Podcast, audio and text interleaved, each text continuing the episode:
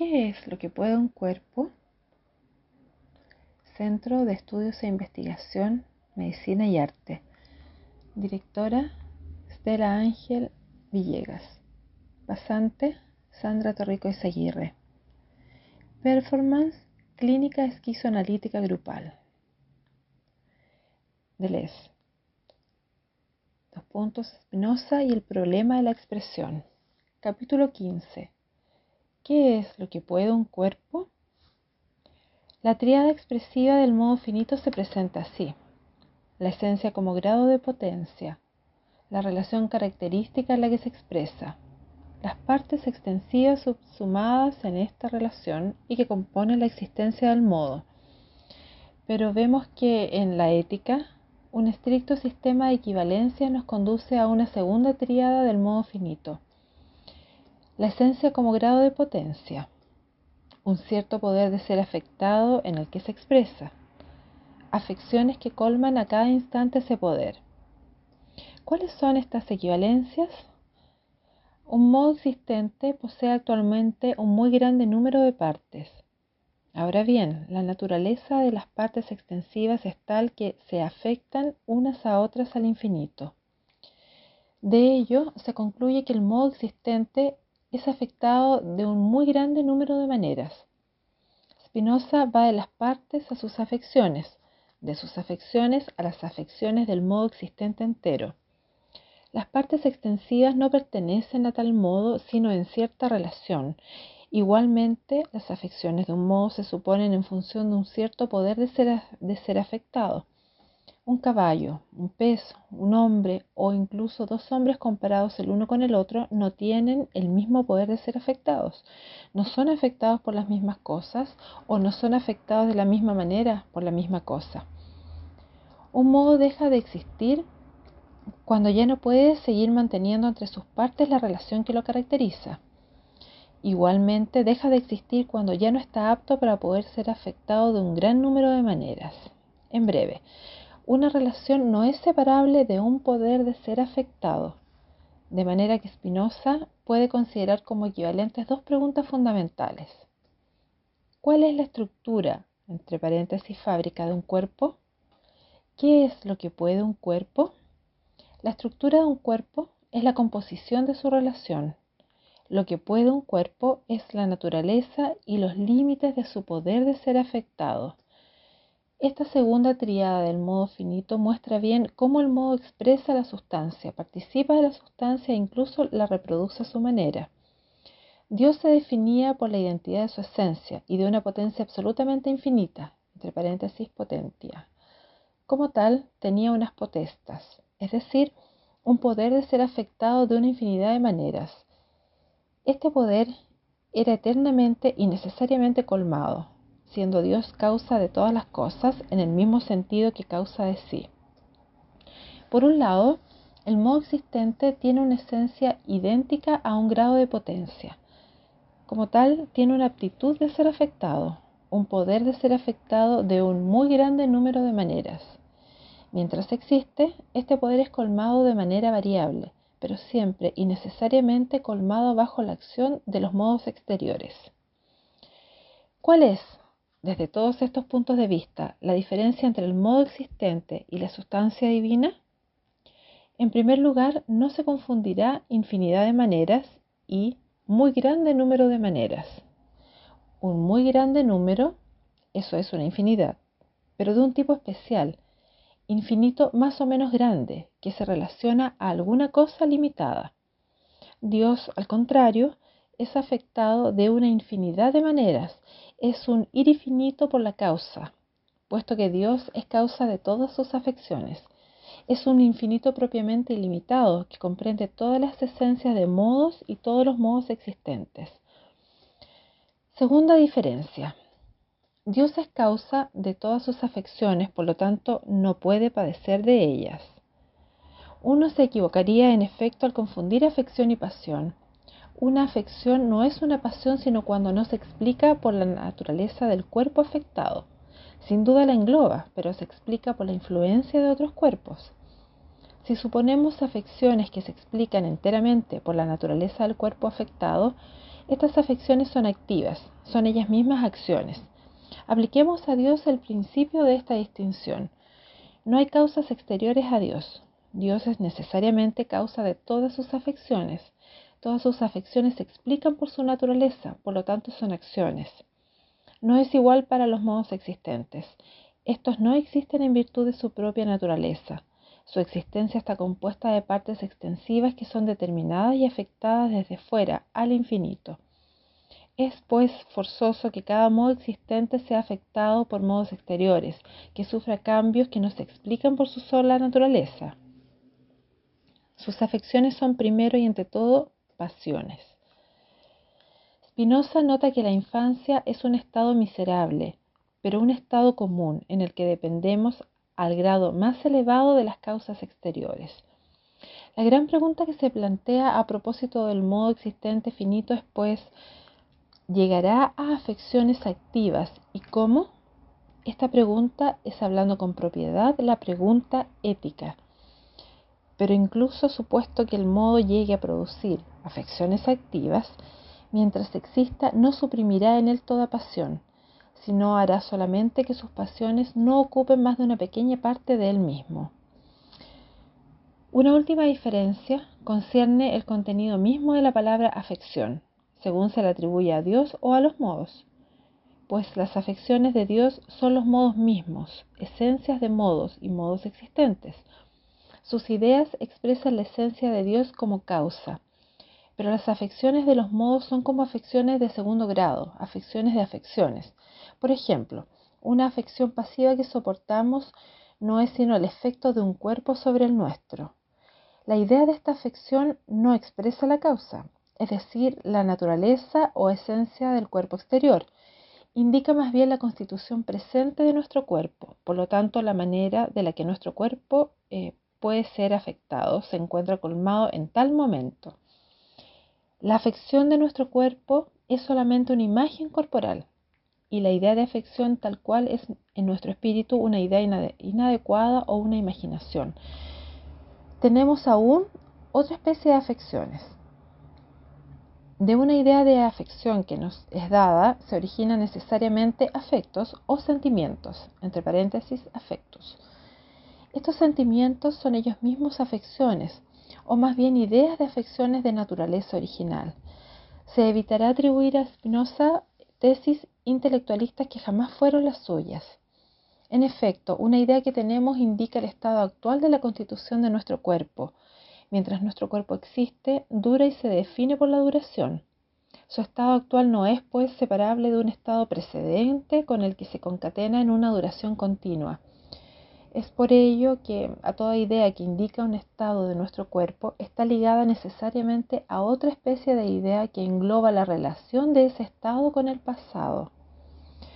Spinoza precisa, dos puntos no se creerá que se trata de una operación intelectual abstracta por la que el espíritu compararía dos estados. Nuestros sentimientos, por ellos mismos, son ideas que engloban la relación concreta del presente con el pasado en una, duración continua. Engloban las variaciones de un modo existente que dura. Las afecciones dadas de un modo son pues de dos tipos estados del cuerpo o ideas que indican esos estados, variaciones del cuerpo o ideas que engloban esas variaciones. Las segundas se concatenan con las primeras, varían al mismo tiempo que ellas.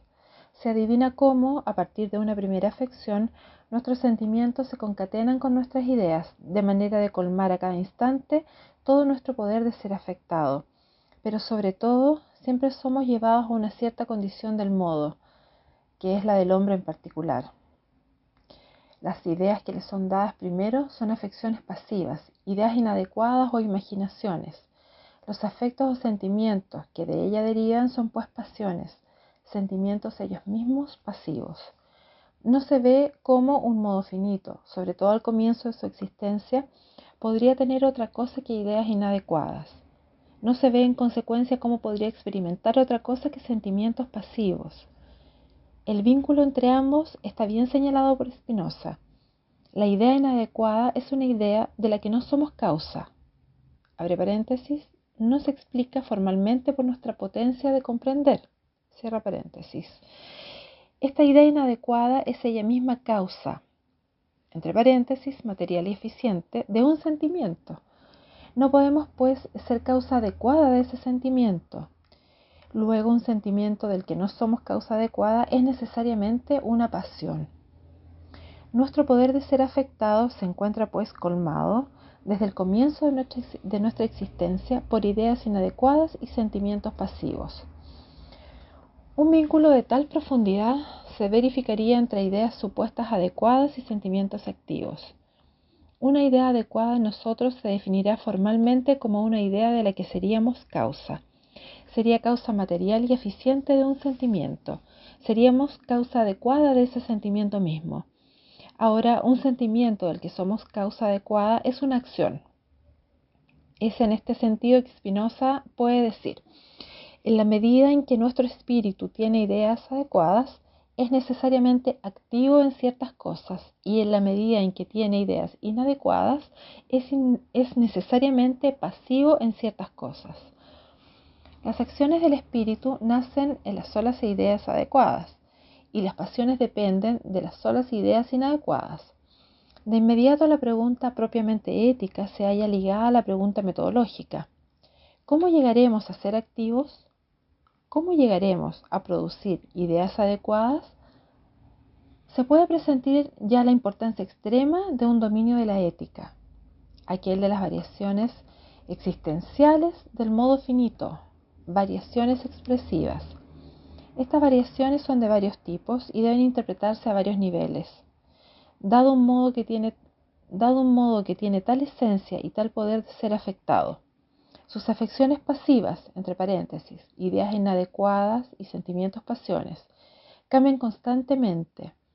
De todas maneras, mientras su poder de ser afectado se encuentre colmado por afecciones pasivas, ese poder mismo se presenta como una fuerza o potencia de padecer.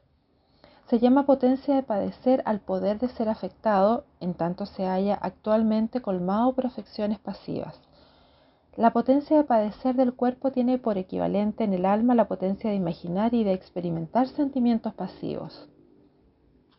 Supongamos ahora que el modo, en la medida en que dura, llegue a colmar, entre paréntesis, al menos parcialmente, su poder de ser afectado por afecciones activas. Bajo este aspecto, este poder se presenta como fuerza o potencia de actuar.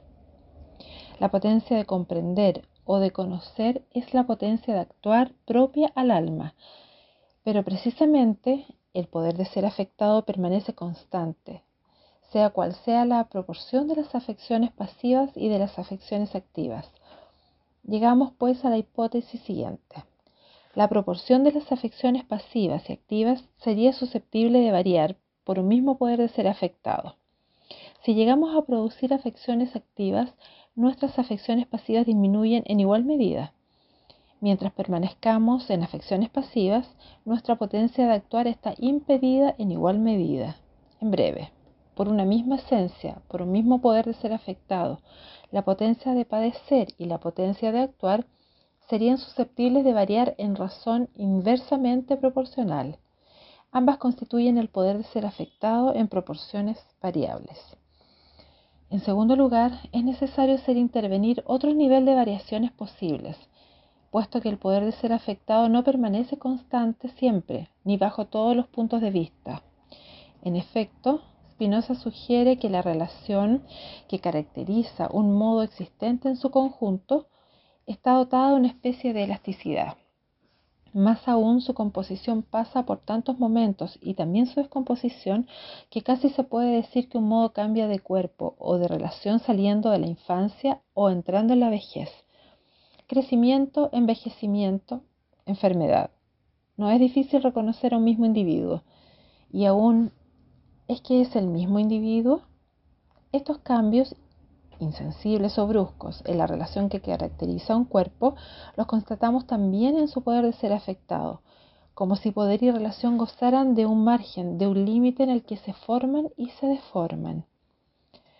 Ciertos pasajes de la carta a Meyer adquieren aquí todo su sentido, que hace alusión a la existencia de un máximo y de un mínimo, Precedentemente, hemos hecho como si la potencia de padecer y la potencia de actuar formaran dos principios distintos, cuyo ejercicio fuera inversamente proporcional para un mismo poder de ser afectado. Y esto es verdadero, pero solamente en el marco de los límites extremos de ese poder. Es verdadero mientras consideremos las afecciones abstractamente, sin considerar concretamente la esencia del modo afectado. ¿Por qué? Estamos al umbral de un problema que haya su desarrollo, en Leibniz tanto como en Spinoza. No es por azar que Leibniz, después de su primera lectura de la ética, declara admirar la teoría de las afecciones en Spinoza, la concepción spinozista de la acción y de la pasión. Más que a una influencia de Spinoza sobre Leibniz, debe pensarse en una coincidencia en el desarrollo de sus filosofías respectivas. Esta coincidencia es, por tanto, más notable. A un cierto nivel, Leibniz presenta la tesis siguiente. La fuerza de un cuerpo, llamada fuerza derivativa, es doble. Es fuerza de actuar y es fuerza de padecer, fuerza activa y fuerza pasiva. La fuerza activa permanece muerta o llega a vivir según los obstáculos o las solicitaciones que encuentre registrados por la fuerza pasiva. Pero a un nivel más profundo, Leibniz pregunta, ¿la fuerza pasiva debe ser concebida como distinta a la fuerza activa? ¿Es autónoma en su principio? ¿Tiene una positividad cualquiera? ¿Afirma alguna cosa? La respuesta es, solo la fuerza activa es real de derecho, positiva y afirmativa. La fuerza pasiva nada afirma, nada expresa salvo la imperfección del finito. Todo hace pensar que la fuerza activa ha heredado de todo lo, de todo lo que es real, positivo o perfecto en el infinito, en el finito mismo. La fuerza pasiva no es una fuerza autónoma, sino la simple limitación de la fuerza activa. No sería una fuerza si la fuerza activa que limita. Significa la limitación inherente a la fuerza activa y finalmente la limitación de una fuerza aún más profunda, es decir, de una esencia que se afirma y se expresa únicamente en la fuerza activa en tanto tal. Spinoza también presenta una primera tesis. La potencia de padecer y la potencia de actuar son dos potencias que varían correlativamente, permaneciendo igual el poder de ser afectado. La potencia de actuar está muerta o viva, entre paréntesis, Spinoza dice impedida o ayudada, según los obstáculos o las ocasiones que encuentra del lado de las afecciones pasivas. Pero esta tesis verdadera físicamente no es verdadera metafísicamente. En Spinoza ya, a un nivel más profundo, la potencia de padecer nada expresa de positivo. En toda afección pasiva hay algo imaginario que le impide ser real. No somos pasivos y apasionados sino en razón de nuestra imperfección, por nuestra imperfección misma. Pues es cierto que la gente actúa por lo que tiene y que el paciente padece por lo que no tiene. El padecimiento en el que la gente y el paciente son distintos es una imperfección palpable. Padecemos de una cosa exterior, distinta de nosotros mismos. Tenemos pues nosotros mismos una fuerza de padecer y una fuerza eh, y una fuerza de actuar distintas. Pero nuestra fuerza de padecer es solamente la imperfección, la finitud o la limitación de nuestra fuerza de actuar en ella misma. Nuestra fuerza de padecer nada afirma porque nada expresa en absoluto engloba solamente nuestra impotencia, es decir, la limitación de nuestra potencia de actuar. En verdad, nuestra potencia de actuar es nuestra impotencia, nuestra servidumbre, es decir, el grado más bajo de nuestra potencia de actuar. De donde el título del libro cuarto de la ética, de la servidumbre del hombre. La potencia de imaginar bien es una potencia o una virtud, dice Spinoza, pero lo sería aún más si dependiera de nuestra naturaleza, es decir, si fuese activa en vez de significar tan solo la finitud o la imperfección de nuestra potencia de actuar, abreviando nuestra impotencia. No sabemos aún cómo llegaremos a producir afecciones activas, no sabemos pues cuál es nuestra potencia de actuar. Y sin embargo, podemos decir lo siguiente. La potencia de actuar es la única forma real, positiva y afirmativa de un poder de ser afectado. Mientras nuestro poder de ser afectado se haya colmado por afecciones pasivas, está reducido a su mínimo y manifiesta solamente nuestra finitud o nuestra limitación. Todo hace pensar que la existencia del modo finito se produce una disyunción. El negativo cae del lado de las afecciones pasivas, expresando afecciones activas todo lo positivo del modo finito. En efecto, las afecciones activas son las únicas en colmar realmente y positivamente el poder de ser afectado. La potencia de actuar ella sola es idéntica al poder de ser afectado entero. La potencia de actuar ella sola expresa la esencia y las afecciones activas, ellas solas, afirman la esencia. En el modo existente, la esencia se confunde con la potencia de actuar. La potencia de la esencia se confunde con la potencia de actuar. La potencia de actuar se confunde con el poder de ser afectado. Se ven conciliarse en Spinoza dos inspiraciones fundamentales. Según la inspiración física, un poder de ser afectado permanece constante para una misma esencia, sea colmado por afecciones activas o afecciones pasivas. El modo es pues siempre tan perfecto como puede serlo. Pero según la inspiración ética, el poder de ser afectado no es constante, sino en los límites extremos. Mientras es colmado por afecciones pasivas, está reducido a su mínimo. Quedamos entonces imperfectos e impotentes. Estamos de alguna manera separados de nuestra esencia o de nuestro grado de potencia, separados de lo que podemos. Es ciertamente verdad que el modo existente es siempre tan perfecto como puede serlo, pero solamente en función de las afecciones que pertenecen actualmente a su esencia. Ciertamente, es verdad que las afecciones pasivas que experimentamos colman nuestro poder de ser afectados, pero antes lo han reducido a su mínimo, antes nos han separado de lo que podemos, entre paréntesis, potencia de actuar. Las variaciones expresivas del modo finito no consisten, pues, solamente en variaciones mecánicas de las afecciones experimentadas, consisten aún en variaciones dinámicas de poder de ser afectado y en variaciones, variaciones metafísicas de la esencia misma. Mientras el modo exista, su esencia misma es susceptible de variar según las afecciones que le pertenecen en tal momento. De donde la importancia de la cuestión ética, no sabemos ni siquiera lo que puede un cuerpo, dice Spinoza. Es decir, no sabemos ni siquiera de cuáles afecciones somos capaces ni hasta dónde va nuestra potencia. ¿Cómo podríamos saberlo antes? Desde el comienzo de nuestra existencia somos necesariamente colmados de afecciones pasivas. El modo finito nace en condiciones tales que, por adelantado, está separado de su esencia o de su grado de potencia, separado de lo que puede, de su potencia de actuar, la potencia de actuar, podemos saberlo por razonamiento, es la única expresión de nuestra esencia, la única afirmación de nuestro poder de ser afectado. Pero ese saber permanece abstracto. No sabemos cuál es esa potencia de actuar, ni cómo adquirirla o reencontrarla.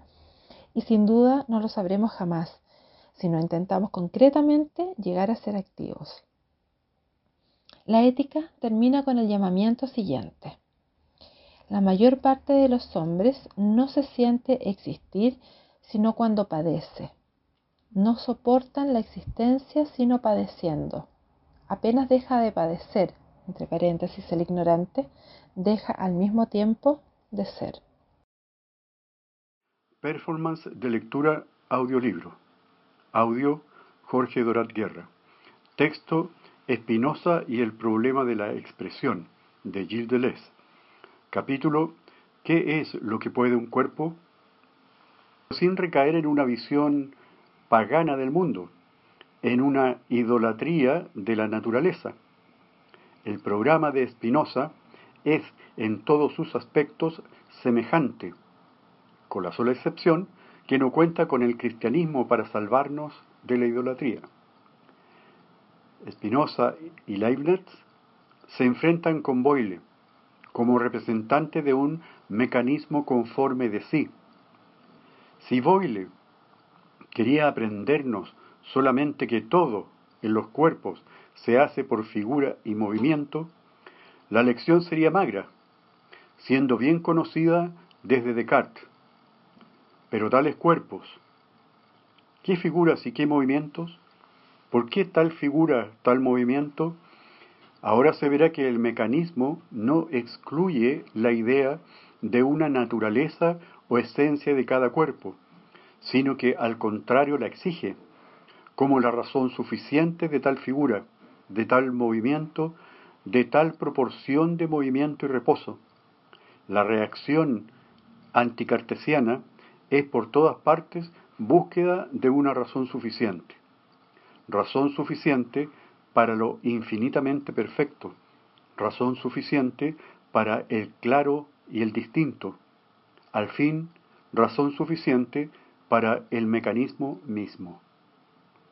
Coordinadora Stella Maris Ángel Villegas.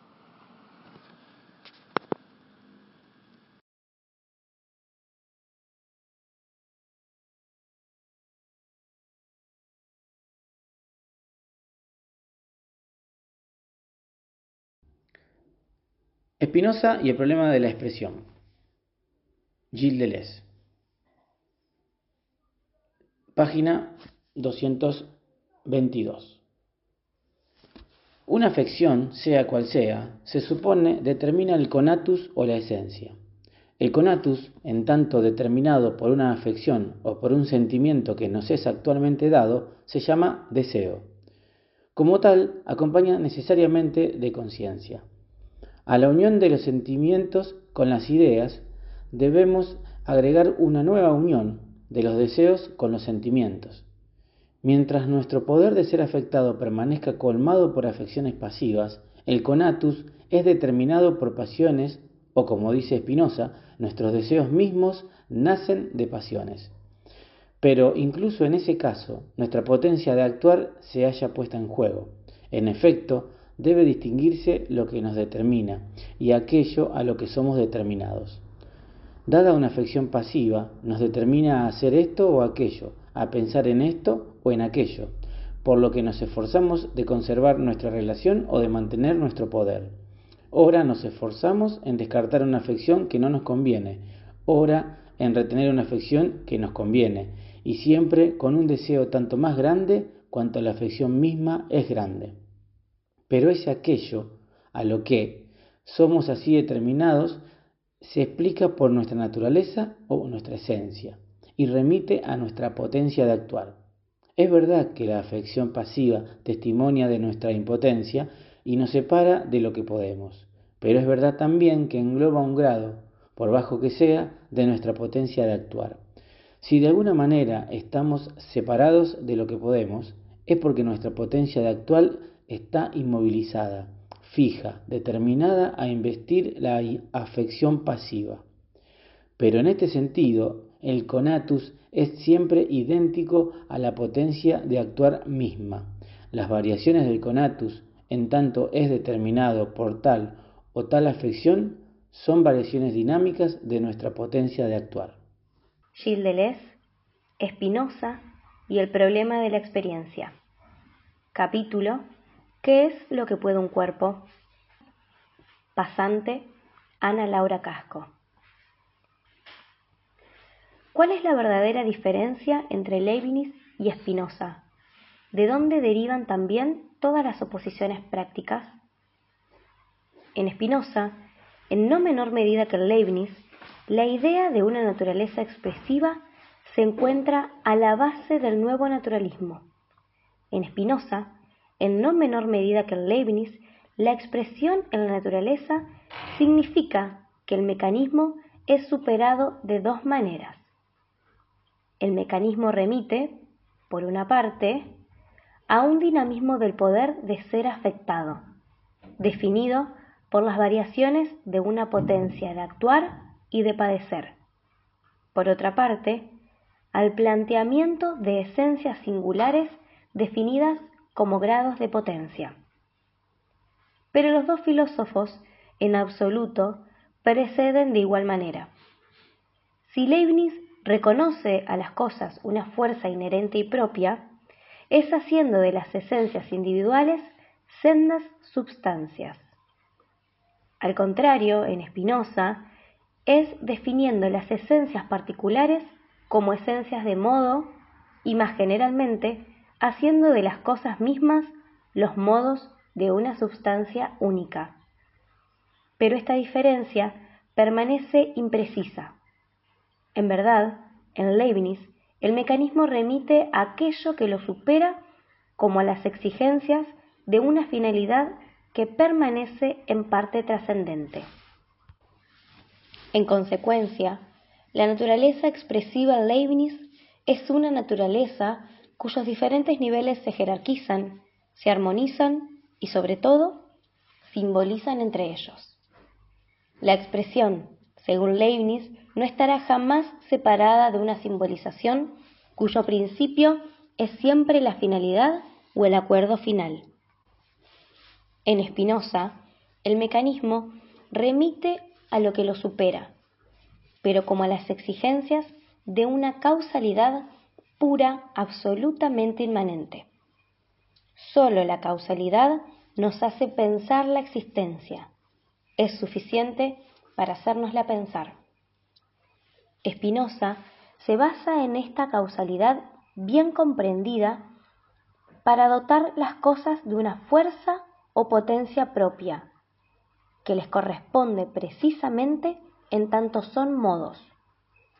A diferencia de Leibniz, el dinamismo y el esencialismo de Spinoza excluyen deliberantemente toda finalidad. La teoría espinosista del conatus no tiene otra función, mostrar lo que es el dinamismo retirándole toda significancia finalista.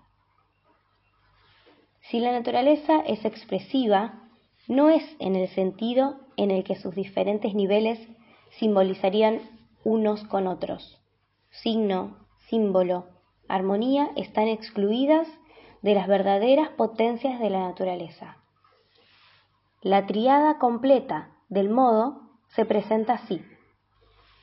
Una esencia de modo se expresa en una relación característica. Esta relación expresa un poder de ser afectado. Este poder es colmado por afecciones variables, como esa relación efectuando por partes que se renuevan.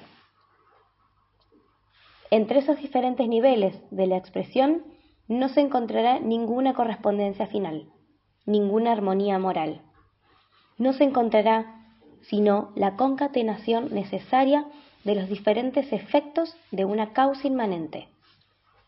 Tampoco hay en Spinoza una metafísica de las esencias, una dinámica de las fuerzas, una mecánica de los fenómenos. Todo es física en la naturaleza. Física de la cantidad intensiva que corresponde a las esencias de modos, física de la cantidad extensiva, es decir, mecanismos por el que los modos mismos pasan a la existencia, física de la fuerza, es decir, dinamismo según el que las esencias se afirman en la existencia, desposando las variaciones de la potencia de actuar. Los atributos se explican en los modos existentes. Las esencias de modos, ellas mismas contenidas en los atributos, se explican en relaciones o poderes. Esas relaciones son efectuadas por partes. Esos poderes por afecciones que los explican a su vez. La expresión en la naturaleza jamás es una simbolización final, sino siempre y en todas partes una explicación causal.